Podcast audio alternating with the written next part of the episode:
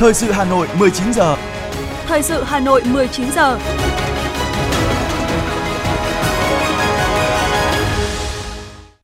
Kính chào và cảm ơn quý vị thính giả đang nghe chương trình thời sự của Đài Phát thanh Truyền hình Hà Nội. Chương trình tối nay thứ hai, ngày 24 tháng 4 năm 2023 sẽ chuyển tới quý vị một số nội dung chính sau đây. Gần 8,9 tỷ đô la Mỹ vốn FDI đầu tư vào Việt Nam trong 4 tháng đầu năm. Nhiều hoạt động hấp dẫn tại lễ hội Đình Kim Ngân và hội nghề Kim Hoàn. Bắt đầu từ hôm nay đến ngày 26 tháng 4, các nhà trường bắt đầu thu phiếu đăng ký dự tuyển vào lớp 10. Phụ huynh và học sinh cần lưu ý mốc thời gian để chốt nguyện vọng phù hợp. Trong phần tin thế giới có những tin chính như sau. Ô nhiễm không khí khiến 1.200 trẻ em ở châu Âu thiệt mạng mỗi năm. Tỷ lệ thất nghiệp của Thái Lan giảm xuống dưới 1% lần đầu tiên sau 4 năm. Sau đây là nội dung chi tiết.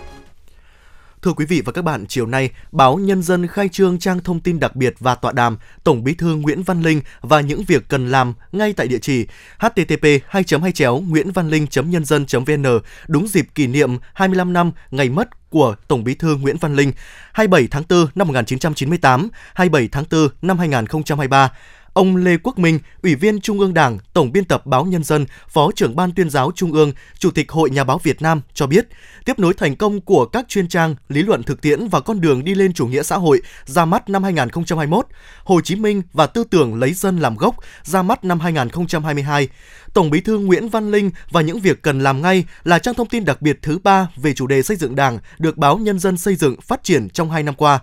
Báo Nhân dân kỳ vọng trang thông tin sẽ là tài liệu tra cứu, tham khảo quý giá trên nền tảng số cho cán bộ, đảng viên, quần chúng nhân dân và các chuyên gia, bạn bè quốc tế về Tổng Bí thư Nguyễn Văn Linh, đồng thời tạo hiệu ứng lan tỏa sức sống những việc cần làm ngay trong giai đoạn hiện nay.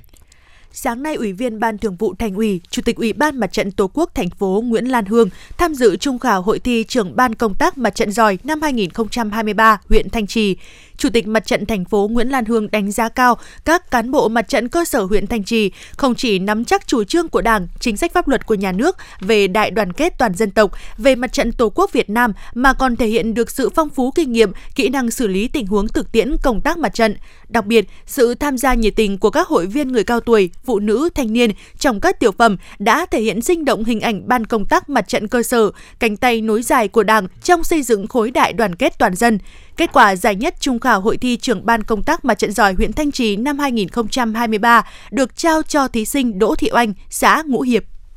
Tiếp tục chương trình công tác của đoàn đại biểu thủ đô Hà Nội do Ủy viên Ban Thường vụ, Phó Chủ tịch Thường trực Hội đồng Nhân dân thành phố Phùng Thị Hồng Hà dẫn đầu thăm và làm việc tại nước Cộng hòa Dân chủ Nhân dân Lào ngày 23 và 24 tháng 4. Đoàn công tác đã thăm Tổng lãnh sự quán Việt Nam tại Bắc Lào, làm việc với chính quyền tỉnh Luang Prabang,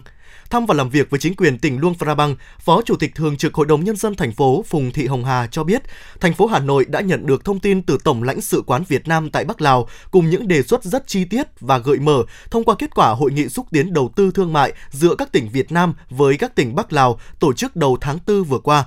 thành phố Hà Nội sẽ nghiên cứu và sẵn sàng phối hợp với tỉnh Luông Prabang để có các cơ chế hợp tác giữa các cơ quan quản lý về đầu tư thương mại, các doanh nghiệp giữa hai bên. Hội nghề cá Việt Nam vừa có công văn gửi Văn phòng Chính phủ, Bộ Nông nghiệp và Phát triển Nông thôn, Bộ Ngoại giao, Ban Đối ngoại Trung ương, Ban tuyên giáo Trung ương về việc phản đối phía Trung Quốc đơn phương cấm đánh bắt cá ở Biển Đông năm 2023. Hội nghề cá Việt Nam kịch liệt phản đối lệnh cấm đánh bắt cá sai trái nói trên của phía Trung Quốc, đồng thời yêu cầu phía Trung Quốc chấm dứt ngay lệnh cấm đánh bắt cá phi lý này ở vùng biển Hoàng Sa của Việt Nam. Hội nghề cá Việt Nam sẽ chỉ đạo, hướng dẫn các tỉnh, hội thủy sản, hội nghề cá địa phương phối hợp chặt chẽ với nhau và các đơn vị liên quan chủ động, tích cực thông tin, tuyên truyền để ngư dân chấp hành đúng pháp luật khi đánh bắt trên biển, hỗ trợ vận động ngư dân yên tâm ra khơi bám biển sản xuất, góp phần bảo vệ vững chắc chủ quyền biển đảo của Tổ quốc. Thưa quý vị và các bạn, sáng nay, huyện Quốc Oai đã tổ chức khai hội Chùa Thầy năm 2023. Chùa Thầy từ lâu đời trở thành một điểm du lịch tâm linh nổi tiếng của khu vực xứ Đoài. Lễ hội Chùa Thầy, di tích quốc gia đặc biệt diễn ra từ ngày mùng 5 đến ngày mùng 7 tháng 3 âm lịch. Lễ hội nhằm tưởng nhớ đến thiền sư từ đạo hạnh, người mở đầu cho tín ngưỡng thờ Thánh Tổ, một tín ngưỡng có sức ảnh hưởng lớn đối với người Việt thời Lý Trần, ông tổ của nghề múa rối nước truyền thống của dân tộc. Bên cạnh phần lễ với những nghi thức truyền thống, còn có những không gian tái hiện đời sống sinh hoạt, sản xuất cùng các trò chơi dân gian gắn bó với người dân bản địa như cờ tướng, cờ người, đánh đu, bịt mắt đập niêu, kéo co, vân vân. Đặc biệt, tại khu vực Thủy Đình, vào các khung giờ cố định sẽ diễn ra các chương trình văn hóa văn nghệ truyền thống với nghệ thuật múa rối nước, cổng chiêng và đặc biệt là di sản hát dô vừa được ghi danh vào danh mục di sản văn hóa phi vật thể quốc gia, phục vụ du khách tham quan trải nghiệm. Thưa quý vị và các bạn, lễ hội Đình Kim Ngân và Hội nghề Kim Hoàn năm 2023 là dấu ấn văn hóa sinh động, có ý nghĩa thiết thực, góp phần giữ gìn và phát huy bản sắc văn hóa truyền thống của dân tộc. Lễ hội là hoạt động nằm trong đề án nghiên cứu tổ chức lễ hội truyền thống trong khu phố cổ Hà Nội và khu vực Hồ Hoàn Kiếm, diễn ra đến hết ngày 7 tháng 5 tại Đình Kim Ngân, số phố 44 phố Hàng Bạc, quận Hoàn Kiếm, Hà Nội. Phản ánh của phóng viên Như Hoa. Lễ khai mạc Đình Kim Ngân và Hội nghề Kim Hoàn năm 2023 đã được khai mạc vào cuối tuần qua. Sự kiện nhằm tôn vinh các vị tổ nghề, các nghệ nhân, các phố nghề, làng nghề truyền thống, đồng thời là cơ hội để kết nối các nghệ nhân làng nghề Kim Hoàn quanh đất Kinh Kỳ, đồng thời lưu giữ những giá trị văn hóa làng xã của khu kẻ chợ xưa. Bà Đặng Thị Hương Giang, Phó Chủ tịch Ủy ban Nhân dân phường Hàng Bạc cho biết. Qua cái lễ hội đỉnh Kim Ngân thì ờ, cán bộ, nhân dân cũng như là các hộ kinh doanh phường Hàng Bạc thì cũng mong muốn rằng là ờ, nghề vàng bạc, đặc biệt là nghề kim hoàn thì sẽ luôn được giữ gìn và phát huy vừa kết hợp với nghề truyền thống. Nhưng tuy nhiên thì cũng đưa cái nghề kim hoàn để đi tiến xa hơn ờ, và ngày càng phát triển mạnh mẽ hơn nữa. Nhưng tuy nhiên vẫn giữ được những bản sắc riêng của cái làng nghề truyền thống và đặc biệt là những nghề kim hoàn của phường Hàng Bạc. Lễ hội Đình Kim Ngân và Hội nghề Kim Hoàn 2023 bao gồm lễ hội rước truyền thống, trình diễn các công đoạn trưng bày các sản phẩm thủ công mỹ nghệ, biểu diễn âm nhạc truyền thống. Nơi đây là tụ điểm kết nối các cộng đồng thợ nghề kim hoàn từ bốn phương quanh đất Kinh Kỳ, là nơi lưu giữ những giá trị làng nghề truyền thống, giá trị văn hóa làng xã của khu kẻ chợ xưa, góp phần vào sự phong phú của 36 phố phường Thăng Long Hà Nội. Đến với lễ hội, các nghệ nhân làng nghề phố nghề có cơ hội giao lưu, trao đổi kinh nghiệm và giúp đỡ hỗ trợ nhau, đồng thời giới thiệu các sản phẩm và quảng bá các giá trị di sản làng nghề gắn với phố nghề. Phó giáo sư tiến sĩ Bùi Hoài Sơn, Ủy viên Thường trực Ủy ban Văn hóa Giáo dục của Quốc hội nhìn nhận. Ờ, chúng ta biết được rằng là di sản văn hóa có vai trò vô cùng quan trọng đối với sự phát triển đất nước. À, chính vì lý do đó nên là chúng ta cần phải có một cái sự hiểu biết đầy đủ, đúng đắn. À, từ đó thì chúng ta thêm yêu cái di sản của mình. Để làm được như vậy thì có rất là nhiều cách khác nhau và một trong những cái điều đó là chúng ta tổ chức các cái lễ hội truyền thống và từ đó thì hiểu biết sâu sắc hơn về lịch sử đất nước và từ đó thì thêm yêu quê hương đất nước của mình. Hoạt động lễ hội là dấu ấn văn hóa hết sức linh động, phát huy bản sắc văn hóa truyền thống của dân tộc, đồng thời tuyên truyền và giáo dục truyền thống yêu nước trong nhân dân. Qua đó tiếp thêm sức mạnh người dân trong lao động sản xuất, công tác học tập để chung tay xây dựng thủ đô Hà Nội nói chung và quận Hoàn Kiếm nói riêng ngày càng giàu đẹp văn minh. Ông Phạm Tuấn Long, Chủ tịch Ủy ban nhân dân quận Hoàn Kiếm cho biết. Ờ, đối với ờ, người Việt Nam thì ờ, có một cái trí tuệ rất là thông minh và rất là khéo léo là những cái sản phẩm ờ, thủ công ờ, của một người Việt được ờ, cộng đồng đánh giá rất là cao. Chính vì vậy thì tôi mong muốn rằng là qua lễ hội Đình Kim Ngân và Hội nghề Kim Hoàn năm 2023 để là một dịp có thể giới thiệu cũng như là hỗ trợ cho các nghệ nhân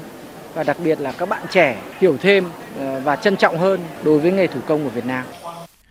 Theo các tài liệu còn lưu tới ngày nay, từ đời Lê Thánh Tông 1160 đến 1497, quan thượng thư bộ lại Lưu Xuân Tín được vua cho phép lập xưởng đúc bạc nén ở kinh thành. Ông đã đưa người dân làng Châu Khê Hải Dương ra làm nghề này. Dần dần người dân Châu Khê lên Thăng Long làm nghề đúc bạc ngày càng đông, từ nghề đúc bạc nén tiến tới đổi bạc, đổi tiền, làm nghề vàng bạc và mỹ nghệ kim hoàn thành phường hội rồi trở nên phố nghề hàng bạc ngày nay. Đình Kim Ngân được người Châu Khê khởi dựng và đã trải qua nhiều lần trùng tu. Năm 2013, Đình Kim Ngân được xếp hạng là di tích kiến trúc nghệ thuật cấp quốc gia do Bộ Văn hóa Thông tin, nay là Bộ Văn hóa Thể thao và Du lịch cấp. Thường vào dịp xuân tế và thu tế, thợ Châu Khê tế lễ thành hoàng và tổ nghề tại đình đền ở quê và phố Hàng Bạc ở Hà Nội. Ngoài mục đích thường có của một ngôi đình làng của người Việt là nơi tổ chức sinh hoạt của cộng đồng làng xã, thực hành tín ngưỡng thờ thành hoàng và tổ chức nghề, Đình Kim Ngân có đóng vai trò quan trọng đối với việc kết nối các cộng đồng thợ nghề kim hoàn từ bốn phương quanh đất Kinh Kỳ. Những người thợ kim hoàn hội tụ về kẻ chợ phát triển thành nghề truyền thống của quê hương với những sản phẩm đặc trưng riêng, góp phần vào sự phong phú của 36 phố phường Thăng Long Hà Nội. Bên cạnh chuỗi sự kiện hấp dẫn như lễ rước hội truyền thống, trưng bày các sản phẩm thủ công mỹ nghệ, tái hiện hoạt cảnh phố nghề, sẽ có một tọa đàm với chủ đề Nghề Kim Hoàn với di sản văn hóa Thăng Long Hà Nội vào ngày mai 25 tháng 4 để các nghệ nhân làng nghề phố nghề giao lưu trao đổi kinh nghiệm, hỗ trợ nhau trong công tác phát triển nghề tại địa phương. Đây cũng là dịp giới thiệu các sản phẩm và quảng bá các giá trị di sản làng nghề gắn với phố nghề nhằm thu hút khách du lịch. Tháng 4 cách đây 48 năm, từng đoàn quân ào ào như thác lũ tiến về Sài Gòn. Khoảnh khắc lá cờ giải phóng tung cánh trên bầu trời ngày 30 tháng 4 năm 1975 chính là một dấu mốc vĩ đại trong lịch sử dân tộc. Tổ quốc thống nhất, Bắc Nam sum họp, đất nước chọn niềm vui, bước vào kỷ nguyên mới, độc lập và tự do. Những ngày tháng tư này, ngắm nhìn non sông một dải cờ bay, ta càng thêm bồi hồi xúc động khi nghĩ về những năm tháng hào hùng của đất nước với những cột mốc lịch sử trọng đại từ Hiệp định Geneva đến Hiệp định Paris và kết thúc bằng đại thắng mùa xuân năm 1975. Chương trình chính luận nghệ thuật đặc biệt Khát vọng hòa bình, một câu chuyện được viết bằng ngôn ngữ âm nhạc, kể lại hành trình dặm dài đi tìm độc lập, thống nhất của cả một dân tộc với điểm nhấn chính là giai đoạn 1973-1975, chặng đường đấu tranh cuối cùng để đi tới ngày thống nhất, đất nước chọn niềm vui. Chương trình Khát vọng hòa bình, đất nước chọn niềm vui sẽ được phát thanh truyền hình trực tiếp trên kênh H1, H2, sóng FM 96 và trên các nền tảng số của Đài Phát thanh Truyền hình Hà Nội vào lúc 20 giờ ngày 28 tháng 4 năm 2023. Mời quý vị và các bạn đón xem.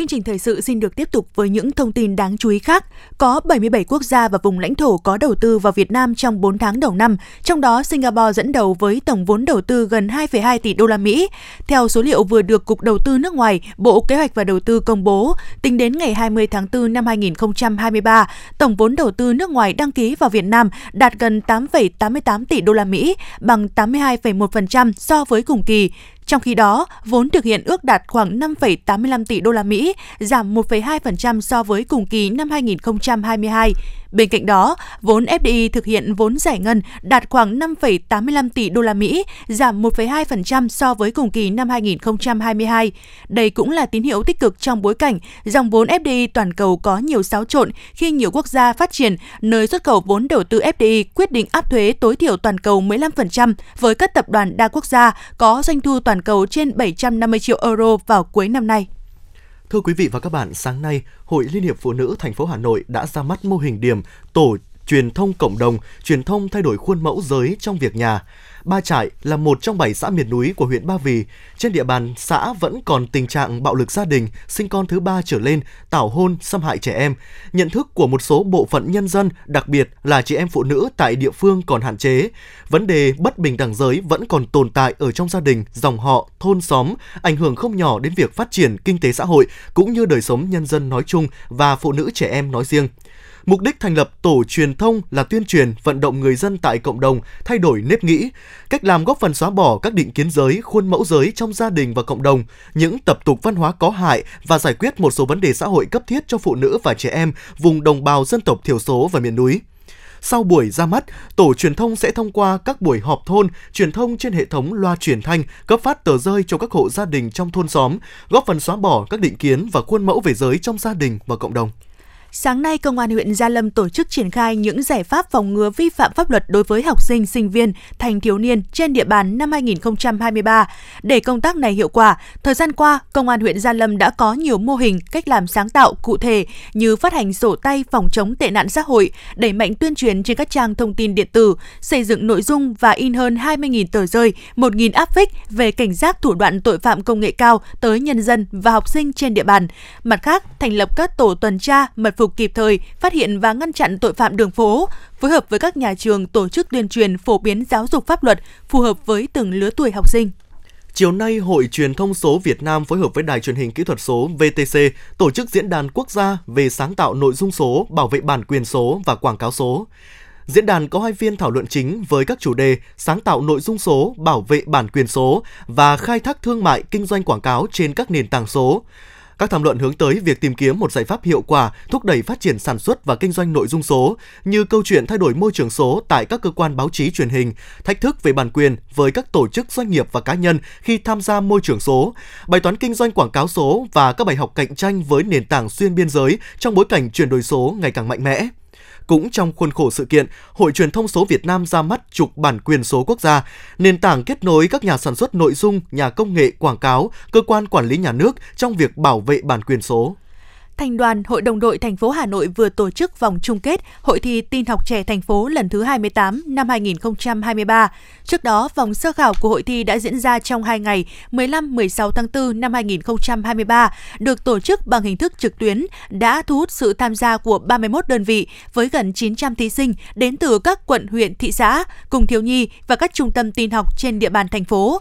Kết thúc vòng sơ loại, ban tổ chức đã lựa chọn ra 244 thí sinh xuất sắc tiếp tục tranh tài ở vòng chung kết. Tại vòng chung kết, các thí sinh thi theo hình thức tập trung. Các nội dung thi sẽ đánh giá năng lực thực hành, đề cao tính ứng dụng, sáng tạo của thí sinh. Các sản phẩm phần mềm sáng tạo với nhiều ý tưởng phong phú, mang tính ứng dụng thực tế cao vào việc học tập, sinh hoạt, rèn luyện của học sinh. Kết quả chung cuộc sẽ là căn cứ để ban tổ chức xét chọn và thành lập đội tuyển tham gia hội thi tin học trẻ toàn quốc lần thứ 29 năm 2023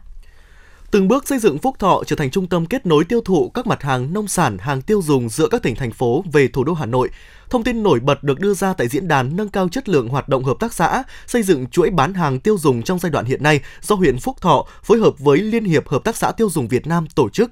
Diễn đàn nhằm liên kết các cơ quan, nhà quản lý, doanh nghiệp, hợp tác xã giới thiệu hàng hóa, đồng thời khẳng định bán lẻ có ý nghĩa quan trọng đối với các ngành sản xuất hàng hóa phục vụ tiêu dùng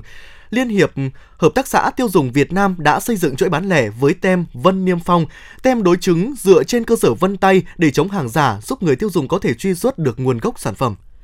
Thưa quý vị và các bạn, để thúc đẩy quá trình chuyển đổi cơ cấu kinh tế phù hợp với mỗi địa phương, trong 30 năm qua, Trung tâm khuyến nông Hà Nội cũng đã xây dựng và nhân rộng nhiều mô hình khuyến nông, ứng dụng tiến bộ khoa học kỹ thuật vào sản xuất, góp phần tái cơ cấu ngành nông nghiệp và mang lại diện mạo mới cho khu vực ngoại thành của Hà Nội. Dù chỉ 4 năm bén duyên với nông dân Hà Nội, cây nho hạ đen đã có mặt ở hầu hết các huyện trên địa bàn thành phố và mang lại hiệu quả tích cực. Không chỉ nâng cao giá trị thu nhập trên một đơn vị canh tác, mô hình trồng nho hạ đen còn mở ra hướng mới, bắt nhịp với xu hướng phát triển của nông nghiệp sinh thái gắn với du lịch trải nghiệm. Sau khi tiếp nhận mô hình, gia đình anh Nguyễn Hữu Hợi, thôn Đoài Khê, xã Đan Vượng cũng đã trồng 1.500 gốc nho hạ đen trên diện tích gần 4 hectare. Trong quá trình xây dựng mô hình, cán bộ khuyến nông từ huyện đến thành phố cũng đã đồng hành cùng gia đình, hỗ trợ tất cả các khâu từ giống, vật tư, kỹ thuật đến xây dựng thương hiệu. Đến nay, ngoài thu nhập từ việc bán nho, gia đình cũng thu được một phần kinh phí không nhỏ từ hoạt động khai thác du lịch, chụp ảnh phục vụ nhân dân. Anh Nguyễn Hữu Hợi, thôn Đoài Khê, xã Đan Phượng chia sẻ. Chuyện mình làm cái nho này thì mình kết hợp cả cái du lịch trải nghiệm. Thì uh, du khách đến là thăm uh, tham quan vườn và hái nho tại cái cây luôn. Và cái ờ, tức là vào đây thì mình uh, thu nhập cái tức là mình bán vé là 30 nghìn một vé cho một người. Và cứ thứ bảy chủ nhật thì nói chung là cứ uh, tầm độ 2 đến 300 khách. Cùng với việc triển khai đưa các mô hình cây con giống mới vào sản xuất trong lĩnh vực trồng trọt, thì trong lĩnh vực thủy sản, Trung tâm khuyến nông Hà Nội cũng chú trọng triển khai các mô hình ứng dụng chế phẩm sinh học, ứng dụng công nghệ cao trong nuôi trồng thủy sản nhằm tạo ra sản phẩm an toàn, hạn chế dịch bệnh và hạn chế ô nhiễm môi trường.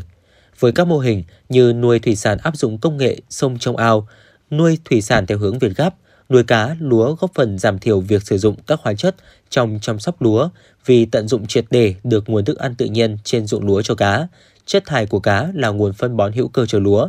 Từ các mô hình khuyến nông, một số địa phương đã tập trung chỉ đạo, định hướng liên kết với doanh nghiệp để phát triển thành các vùng sản xuất hàng hóa tập trung, quy mô lớn, phát huy lợi thế của từng địa phương. Ông Lê Văn Tiến, Giám đốc Hợp tác xã Thủy sản Ngọc Động, huyện Ứng Hòa cho biết. Cũng được rất là nhiều à, các à, cơ quan chức năng như là ở Sở Nông nghiệp, rồi là khuyến nông thành phố, khuyến nông huyện, phòng kinh tế đã giúp đỡ à, hợp tác xã rất là nhiều trong cái công tác là tham quan mô hình rồi là ờ, đầu tư các cái mô hình ờ, nuôi trồng về cái thủy sản ờ, đầu tư con giống từ đó là cái mở nhiều lớp tập huấn cho xã viên nữa thì đến nay thì nói chung là xã viên hoạt động là về cái nắm bắt về cái kỹ thuật chuyên thâm canh về nuôi trồng thủy sản cũng rất là cao. Cái năng suất đến thời điểm này đạt từ 13 15 tấn trên hecta bình quân. Trong những năm vừa qua, Trung tâm khuyến nông Hà Nội đã xây dựng hàng trăm mô hình ở tất cả các lĩnh vực từ trồng trọt, chăn nuôi đến nuôi trồng thủy sản, để lại nhiều dấu ấn trong thực tế sản xuất.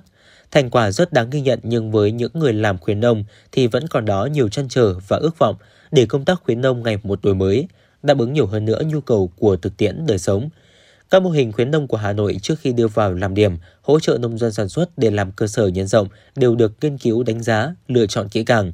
Cùng với đó là sự đồng hành của các nhà khoa học, các cơ quan quản lý, nghiên cứu trong lĩnh vực nông nghiệp nên mang lại hiệu quả cao. Ông Nguyễn Thạc Hùng, Phó Chủ tịch Ủy ban nhân dân huyện Đan Phượng đánh giá.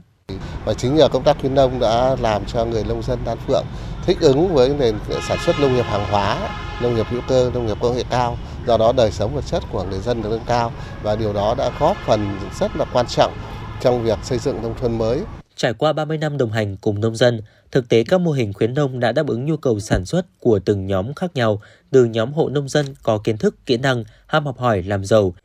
đến những nhóm nông dân vốn nhỏ, trình độ kỹ thuật hạn chế với mục đích vươn lên thoát nghèo, ổn định cuộc sống. Bà Vũ Thị Hương, Giám đốc Trung tâm Khuyến nông Hà Nội cho biết. À, dưới cái sự à, nỗ lực cố gắng của cán bộ viên chức của trung tâm thì tất cả các cái mô hình khuyến nông về cây trồng vật nuôi à, cơ bản là chúng tôi đã đều đạt được mục tiêu kế hoạch đề ra và à, đặc biệt là cái sản phẩm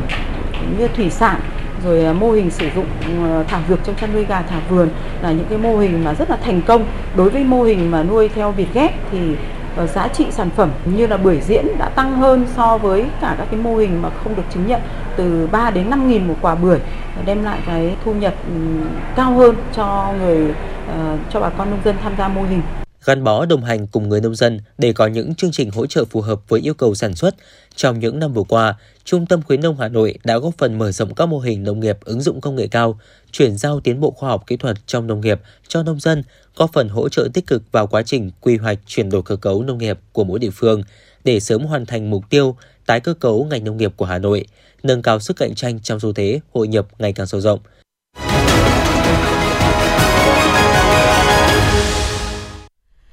Tạp chí The Travel Canada đã liệt kê 10 điểm đến tuyệt vời nhất tại khu vực châu Á cho du khách trên thế giới có thể lựa chọn tham quan và trải nghiệm. Trong đó, Việt Nam xếp vị trí thứ 5 và được đánh giá là một trong những quốc gia thanh bình nhất thế giới. Việt Nam phát triển với sức sống trẻ trung và năng động. Dọc mảnh đất hình chữ S là nhiều kỳ quan thiên nhiên hùng vĩ và tươi đẹp. Những đảo đá vôi lớn nhỏ với hình thù độc đáo ở Vịnh Hạ Long, Động Phong Nha, đệ nhất kỳ quan động, nằm trong vườn quốc gia Phong Nha Kẻ Bàng hay sông nước hữu tình ở miền Tây chỉ là một vài trong số rất nhiều điểm hấp dẫn du khách tại Việt Nam. Không chỉ sở hữu vẻ đẹp thiên nhiên, Việt Nam còn thu hút du khách bởi những công trình kiến trúc in đậm dấu ấn lịch sử, văn hóa hàng thế kỷ.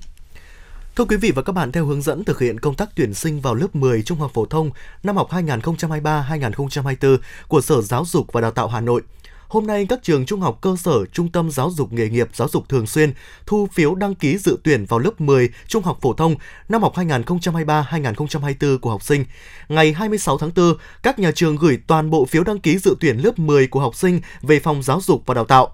toàn thành phố dự kiến có 129.210 học sinh dự xét công nhận tốt nghiệp trung học cơ sở. Học sinh và gia đình học sinh lưu ý mốc thời gian để chủ động chuẩn bị, khẩn trương chốt nguyện vọng đăng ký dự tuyển vào các trường trung học phổ thông và nộp đúng thời hạn quy định. Mỗi học sinh được đăng ký tối đa 3 nguyện vọng dự tuyển vào 3 trường trung học phổ thông công lập. Tuy nhiên, Sở Giáo dục và Đào tạo Hà Nội lưu ý học sinh không được thay đổi nguyện vọng dự tuyển sau khi đã đăng ký. Kỳ thi tuyển sinh vào lớp 10 trung học phổ thông năm học 2023-2024 trên địa bàn thành phố sẽ diễn ra vào ngày 10 và 11 tháng 6 năm 2023. Theo thông tin từ Phòng Kinh tế thị xã Sơn Tây, đơn vị vừa phối hợp với Tri Cục Thủy sản Hà Nội, Hạt Kiểm Lâm, Ủy ban Nhân dân xã Kim Sơn, thôn Lòng Hồ, đại diện tổ chức phi chính phủ IMC, quản lý dự án bảo tồn rùa Hoàn Kiếm Việt Nam, đại diện nhóm sức khỏe và bảo tồn loài thuộc tổ chức phi chính phủ WCS, cùng xác nhận một cá thể rùa hồ đồng mô bị chết. Trước đó vào khoảng 7 giờ 51 phút ngày 23 tháng 4, cán bộ thuộc hai tổ chức phi chính phủ WCS và IMC phát hiện một cá thể rùa mai mềm mềm lớn tại hồ Đồng Mô bị chết, nổi trên hồ, thuộc địa phận thôn Lòng Hồ, xã Kim Sơn, thị xã Sơn Tây. Cá thể rùa mai mềm có chiều dài toàn thân 1,56 m, chiều dài mai rùa 0,98 m, chiều rộng mai rùa 0,76 m, cân nặng 93 kg. Nguyên nhân rùa chết chưa xác định là do bị lưỡi câu cá ăn vào, ô nhiễm môi trường hay do công tác quản lý hồ, xả thải hay do sân góp vun thuốc diệt cỏ 2,4 dimetiflon. Thưa quý vị và các bạn, sáng nay, tri cục Dân số Kế hoạch hóa gia đình Hà Nội phối hợp với Trung tâm Thalassemia, Viện Huyết học Truyền máu Trung ương, Trung tâm Y tế huyện Trương Mỹ, Trường Trung học phổ thông Trương Mỹ A tổ chức điểm truyền thông hưởng ứng ngày Thalassemia. Theo ước tính của Viện Huyết học Truyền máu Trung ương và một số cuộc khảo sát nhỏ tại địa bàn một số quận nội thành Hà Nội, tỷ lệ người dân mang gen bệnh khá cao, khoảng 10%. Đây thực sự là vấn đề lớn đe dọa chất lượng dân số thủ đô do chưa có chương trình phòng bệnh tan máu bẩm sinh được thực hiện trên địa bàn Hà Nội. Trong số hơn 25.000 học sinh sàng lọc thalassemia trên địa bàn thành phố đã phát hiện 18,5% các bất thường xét nghiệm, hầu hết có liên quan tới tình trạng có thiếu máu hoặc mang gen, nghi ngờ mang gen thalassemia qua truyền thông giúp cho các em học sinh trường Trung học phổ thông Trường Mỹ A nâng cao nhận thức, chuyển đổi hành vi trong việc tư vấn, tầm soát, chẩn đoán và điều trị sớm bệnh tật trước sinh và sơ sinh, góp phần chung tay phòng bệnh, giảm bớt số người mắc bệnh thalassemia. Hôm nay, đội 4 Phòng Cảnh sát Môi trường Công an thành phố Hà Nội phối hợp với đội quản lý thị trường số 17, Cục Quản lý Thị trường Hà Nội bất ngờ kiểm tra cơ sở kinh doanh thực phẩm đông lạnh có địa chỉ tại thôn 2, xã Phụng Thượng, huyện Phúc Thọ, Hà Nội. Tại thời điểm kiểm tra, cơ sở này đang tập kết một số lượng lớn trứng non da cầm và nầm động vật đông lạnh. Theo đó, tổng số hàng hóa bị thu giữ gồm 840 kg trứng non và 40 kg nầm. Chủ cơ sở trên là Cấn Thị Hồng, sinh năm 1992, trú tại thôn 2, xã Phụng Thượng, không xuất trình được hóa đơn chứng từ chứng minh nguồn gốc số hàng. Qua kiểm tra bước đầu, lực lượng chức năng cho biết toàn bộ gần một tấn trứng non và nầm đang có hiện tượng bốc mùi hôi khó chịu. Vụ việc đang được đội 4 phòng cảnh sát môi trường tiếp tục với đội quản lý thị trường số 17 xác minh làm rõ để xử lý theo quy định của pháp luật. Theo bản tin Bộ Y tế về tình hình chống dịch COVID-19 ngày 24 tháng 4 ghi nhận 1.907 ca mắc COVID-19 mới, tăng nhẹ so với hôm qua. Hôm nay có 227 bệnh nhân được công bố khỏi bệnh, số ca thở oxy tăng lên 101 trường hợp. Như vậy, từ đầu dịch đến nay, Việt Nam có trên 11,5 triệu ca nhiễm, đứng thứ 13 trên 230 quốc gia và vùng lãnh thổ. Đến nay, Việt Nam cũng đã tiêm được hơn 266,1 triệu liều vaccine COVID-19.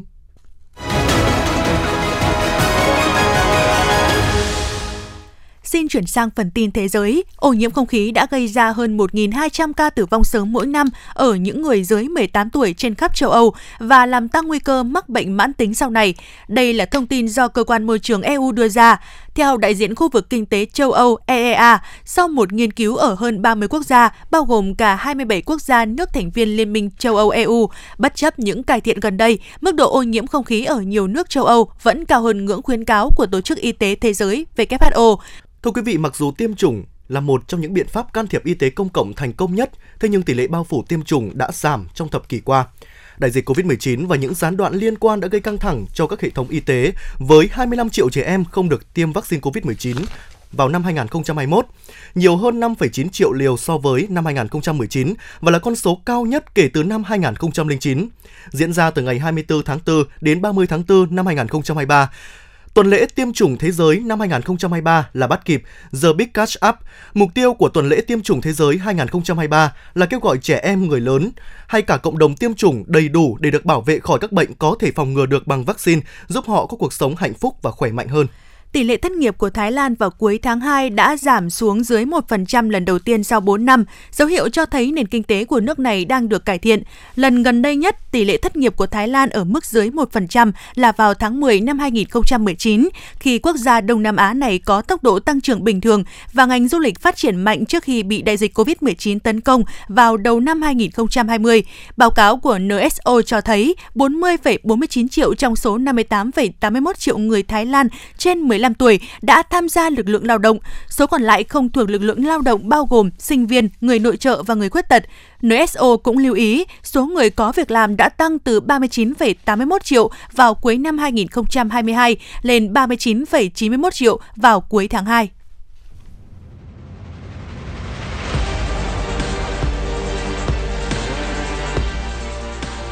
Bản tin thể thao Bản tin thể thao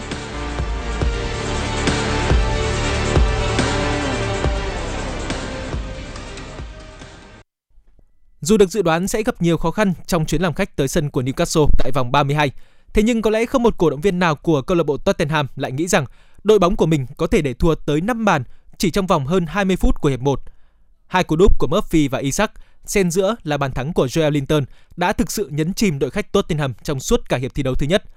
Và dù trong thời gian còn lại của trận đấu, Harry Kane có mang về một bàn gỡ cho Tottenham, thế nhưng pha lập công của Callum Wilson chỉ ít phút sau đó đã dập tắt mọi hy vọng của đội khách ở trận đấu này và mang về chiến thắng chung cuộc với tỷ số 6-1 cho các cầu thủ Newcastle. Ở trận đấu cùng giờ, các cầu thủ West Ham United cũng có được chiến thắng không kém phần ấn tượng trước câu lạc bộ Bournemouth với tỷ số cách biệt 4-0. Vòng 30 La Liga, câu lạc bộ Barca bước vào cuộc tiếp đón Atletico với tâm thế buộc phải thắng sau khi trải qua hai trận hòa thất vọng liên tiếp, thậm chí không ghi nổi bàn nào. Với lợi thế được thi đấu trên sân nhà, Barcelona nhập cuộc hưng phấn trong cuộc đọ sức với Atletico Madrid. Thế nhưng sự vô duyên của các cầu thủ tấn công đã khiến chủ nhà không thể có được bàn thắng trong phần lớn thời gian của hiệp 1. Phải chờ đến ngay trước khi bước vào giờ nghỉ, hai cầu thủ chạy cánh của Barcelona là Rafinha và Ferran Torres đã có pha phối hợp ăn ý. Rafinha là người kiến tạo, còn Torres là người dứt điểm chính xác, mở tỷ số của trận đấu, giúp Barcelona vươn lên dẫn trước 1-0. Trong thời gian còn lại, đã không có bàn thắng nào được ghi thêm, nhưng trận đấu đã chứng kiến tới 11 tấm thẻ vàng được rút ra. Trung cuộc, Barcelona vượt qua Atletico Madrid nhọc nhằn với tỷ số 1-0, qua đó tái lập khoảng cách 11 điểm với Real Madrid ở vị trí thứ hai, đồng thời bỏ xa Atletico ở vị trí thứ ba với khoảng cách 16 điểm. Theo dự báo của Trung tâm Dự báo Khí tượng Thủy văn Quốc gia, hiện nay bộ phận không khí lạnh ở phía Bắc đang tiếp tục di chuyển xuống phía Nam. Dự báo diễn biến không khí lạnh trong 24 đến 48 giờ tới, khoảng gần sáng ngày 25 tháng 4, bộ phận không khí lạnh này sẽ ảnh hưởng đến thành phố Hà Nội. Do ảnh hưởng của không khí lạnh, thành phố Hà Nội có gió đông bắc cấp 2 cấp 3. Từ ngày 25 tháng 4, trời chuyển lạnh. Trong đợt không khí lạnh lần này, nhiệt độ thấp nhất phổ biến từ 20 đến 22 độ.